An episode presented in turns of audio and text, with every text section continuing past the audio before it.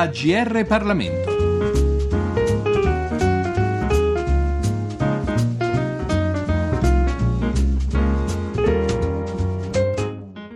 Benvenuti a tutti all'ascolto della nostra rubrica. Un saluto, un saluto da Giorgio Cirillo. E per una storia dell'eugenetica, il pericolo delle buone intenzioni di Lucetta Scarafia, edito da Morcelliana, il libro di cui ci occupiamo oggi. L'eugenetica, dunque, la sua storia, la sua interpretazione, le sue conseguenze. Lasciamo che ce ne parli l'autrice. Il mio libro è una storia dell'eugenetica, una storia dell'eugenetica sia nella sua applicazione eh, cioè il modo in cui alcuni stati hanno recepito le proposte degli scienziati e le hanno trasformate in pratiche biopolitiche, cioè in cui hanno convinto molte istituzioni locali a praticare soprattutto delle sterilizzazioni di persone che venivano ritenute eh, malate, che trasmettessero questa che veniva chiamata la degenerazione della società, sia eh, e che non erano, erano paesi anche democratici, cioè noi abbiamo l'idea sempre che l'eugenetica sia legata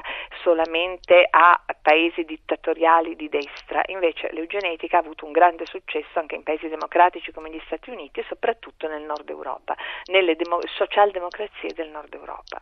Allora, da una parte c'è questo aspetto fattuale e dall'altra c'è invece la storia dell'eugenetica come ideologia. Dico ideologia perché è la, una pretesa scienza che in realtà non si basava su alcuna certezza scientifica e che invece ha avuto un grande successo proprio perché veniva spacciata e creduta come scienza che era invece un'ideologia, l'ideologia di poter migliorare l'umanità eliminandone coloro che ne trasmettevano delle forme deboli, malate, e quindi eh, se gli esseri umani fossero stati tutti belli e sani e intelligenti ci sarebbe stata la felicità in terra. Ecco, questa è un po' una, un'utopia, un'ideologia utopistica, una delle tante che hanno attraversato eh, la società occidentale fra l'Otto e il Novecento. Abbiamo parlato di vari paesi, soprattutto delle democrazie scandinave, nord europee. In Italia che diffusione ha avuto? Questa ideologia scientifica ha lasciato molte tracce anche nella nostra cultura. La prima è quella della fiducia nella scienza, una fiducia in una scienza che poi si è rivelata nel caso dell'eugenetica completamente sbagliata, ma che comunque è nata in questo periodo, cioè la scienza ha convinto i politici a operare. Poi anche la creazione di un'elite di scienziati che erano anche capaci di diffondere il loro pensiero, cioè questa commissione fra scienza e mercato e pubblica eh, diffusione del pensiero, cioè divulgazione, per cui se uno divulga bene poi ha più soldi per fare ricerca e quindi è costretto anche un poco a presentare sue, i suoi risultati scientifici in un modo un po' demagogico. Quindi questi aspetti sono aspetti tuttora presenti, ma soprattutto quello più doloroso ed ancora presente è che sia legittimo per gli esseri umani praticare una scelta, una scelta che implica cancellare dalla vita persone che potrebbero essere malate. Eh, o che sono malate, o che sono o che potrebbero essere malate, per il loro bene. Ora, è una presunzione veramente straordinaria e che è contraria anche a tutte le finalità della medicina perché la medicina deve essere finalizzata a curare le persone, non a scoprire le potenzialità di malattia e così eliminare i malati.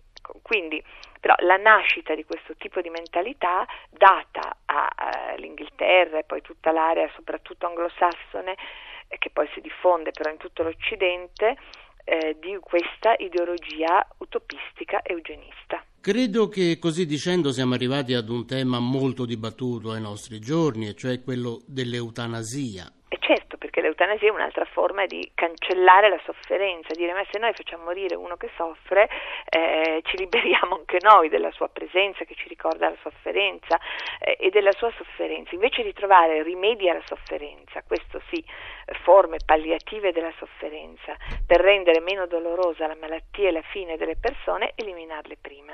Questo vuol dire anche come dice, tarpare le ali alla ricerca scientifica sul piano delle cure palliative. Approfondiamo ora l'argomento fin qui trattato leggendo un brano da Per una storia dell'eugenetica. Scrivere sull'eugenetica, riflettere sull'importanza e sul ruolo di questa corrente di pensiero che si vuole scientifica e si è tentati invece di definire come ideologica non è certo facile. Come pochi altri è un oggetto di ricerca sfuggente, difficile da definire e da giudicare. È di destra ma anche di sinistra, sostenuto da scienziati autorevoli, molti premi Nobel, ma anche da politici spregiudicati e sanguinari. In alcuni casi, come quelli non certo marginali di Alexis Carrel e di Agostino Gemelli, coinvolge anche dei cattolici. Certo, nonostante Galton ne abbia fornito fin dall'inizio una definizione universalmente accettata, l'eugenetica è stata ed è mille cose diverse. Talora si ripresenta sotto un altro nome per non venire scoperta, altre volte pretende di essere riabilitata. Ma è veramente possibile dividere fra eugenetica buona e eugenetica cattiva? Non è questo l'unico e il solo problema. E quindi dalle radici del pensiero eugenetico che dobbiamo partire, all'incrocio fra il pensiero dei due più influenti inglesi del XIX secolo, Malthus e Darwin, dai quali nasce l'evoluzionismo, strettamente collegato con il controllo demografico, controllo che si fa subito scelta del migliore. È da qui infatti che la concezione di essere umano perde il suo statuto privilegiato, la sua differenza dal resto della natura. Tutta la riflessione di Darwin si avvita infatti dolorosamente intorno alla perdita della fede in Dio e quindi alla cancellazione dell'idea che l'essere umano è privilegiato in quanto figlio di Dio, creato a sua immagine e somiglianza. Etty, la figlia di Darwin, scriveva dopo la morte del padre che l'abitudine di considerare l'uomo come un animale era diventata in lui così costante che anche quando discuteva della vita spirituale, la vita superiore tendeva sempre a svanire e per Darwin non si trattava solo di somiglianze biologiche, egli sosteneva che la maggior parte delle emozioni era comune agli animali superiori e all'uomo, in quanto tutti gli esseri umani e i primati hanno i medesimi sensi, le intuizioni e le sensazioni, le stesse passioni, affezioni ed emozioni, anche le più complesse, come la gelosia, il sospetto, l'emulazione, la gratitudine e la magnanimità praticano l'inganno e sono vendicativi, talora sono soggetti al ridicolo e hanno anche il senso dell'umorismo, provano meraviglia e curiosità, possiedono le stesse facoltà di imitazione, decisione, scelta, memoria, immaginazione, associazione di idee e la ragione, anche se a livelli molto diversi. È questo uno dei punti fondamentali dell'enorme cambiamento culturale provocato dalla dottrina di Darwin, che può essere considerata senza esagerazione generazioni l'innovazione più grandiosa, la più popolare, la più ricca di fermenti ideologici del XIX secolo, cioè quello di combattere in grande stile contro i privilegi sull'essere umano. Finisce quindi ogni considerazione della vita umana come sacra e intoccabile e si apre il varco per ogni intervento eugenetico e o di controllo delle nascite, del resto perfettamente in linea con quanto auspicava Malthus, che identificava la causa principale della miseria nel fatto che la popolazione tende ad aumentare in progressione geometrica, mentre i mezzi di sussistenza tendono ad aumentare in progressione aritmetica. Intervenire per frenare l'incremento demografico, soprattutto delle classi inferiori, era indicato come unico rimedio. Poco importa che Malthus, in omaggio al suo stato di credente, proponesse come forma di controllo delle nascite l'astensione dalle pratiche sessuali. La sua teoria si presenta ugualmente come eversiva nei confronti di una fede che dovrebbe basarsi sulla fiducia nella provvidenza divina, perché propone all'essere umano di intervenire attivamente nel determinare la quantità e in un certo senso, con lo scarto delle classi inferiori, anche la qualità della popolazione. Una proposta che pareva scientifica e ragionevole alla quale chi si opponeva sembrava farlo solo per orgoglio mal riposto nella condizione umana, una proposta che non sembrava per nulla pericolosa, ma anzi utile al bene dell'umanità, cioè la fine delle crisi alimentari per sovrappopolazione, si rivelerà in realtà molto rapidamente il punto di partenza per lo scatenamento di una violenza senza limiti nei confronti dei deboli, di coloro che non sono considerati normali perché inutili. Certo, l'idea di liberarsi dei figli imperfetti non era nuova. Già per Platone l'essere umano era un cantiere in divenire, non un prodotto divino e neppure della pura contingenza, ma una costruzione umana, controllabile, asservita allo Stato, perfettibile, dipendente dagli imperativi strutturali della città. Se nel pensiero arcaico l'infanticidio doveva obbedire ad una ingiunzione religiosa, nella prospettiva platonica esso diventa un processo di selezione politica, per cui si passa da un trattamento irrazionale ad uno razionale. Platone prepara così il passaggio dall'eugenismo politico a quello medico.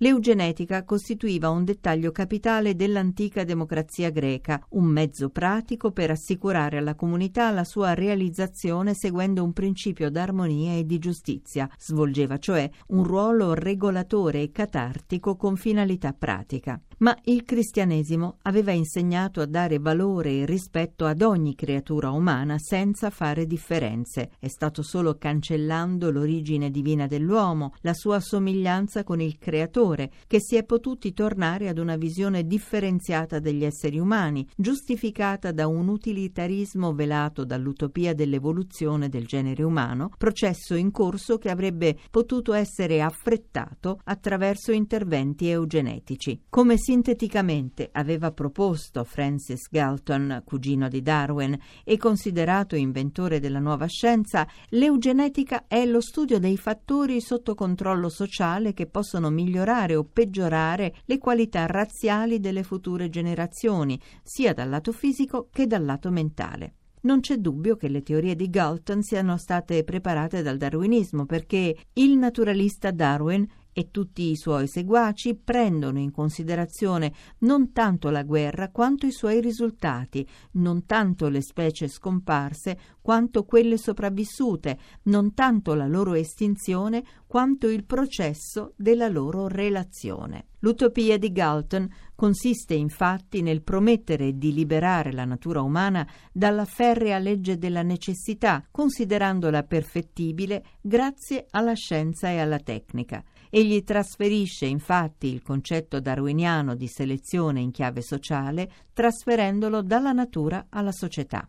Dal momento che il progresso industriale aveva alterato il normale equilibrio stabilito dalla selezione naturale, solo una soluzione scientifica del problema poteva salvare la società moderna dalla degenerazione e questo veniva considerato da Galton un vero e proprio dovere morale arriverà a essere riconosciuto come compito fondamentale, scrive infatti in un articolo divulgativo, l'anticipare il lento e stabile percorso della selezione naturale, sforzandosi di eliminare le costituzioni deboli e gli istinti ignobili e deprecabili e conservare quelli che sono forti, nobili, prosociali. Per operare questa selezione, per dividere il genere umano in fit e unfit ci voleva una giustificazione potente e questa è stata trovata nel discorso scientifico eugenetico fondato, esattamente come i libri di Darwin, da una combinazione della ricerca biologica con la statistica demografica, quale è stata la genetica delle popolazioni dominante fino alla prima metà del Novecento. Sarà solo negli anni 40 e 50 che alla genetica delle popolazioni subentrerà la genetica molecolare, che si occuperà dell'individuo invece che della società, permettendo così alla nuova disciplina, la biologia, di prendere le distanze dall'eugenetica. In entrambe le forme questa disciplina, la biologia, offre i presupposti per una forma inedita di potere, quella che Foucault definirà come biopolitica. Quando una società porrà a se stessa il problema del miglioramento del suo capitale umano in generale, scrive, non potrà che prodursi il problema del controllo, del filtro, del miglioramento del capitale umano degli individui. Abbiamo parlato di Per una storia dell'eugenetica, il pericolo delle buone intenzioni di Lucetta Scaraffia, edito da Morcelliana. Grazie per l'ascolto, da Giorgio Cirillo, un a risentirci al nostro prossimo appuntamento. I libri AGR Parlamento. Per segnalare saggi di storia, politica, sociologia e diritto, scrivere a grplibri.it.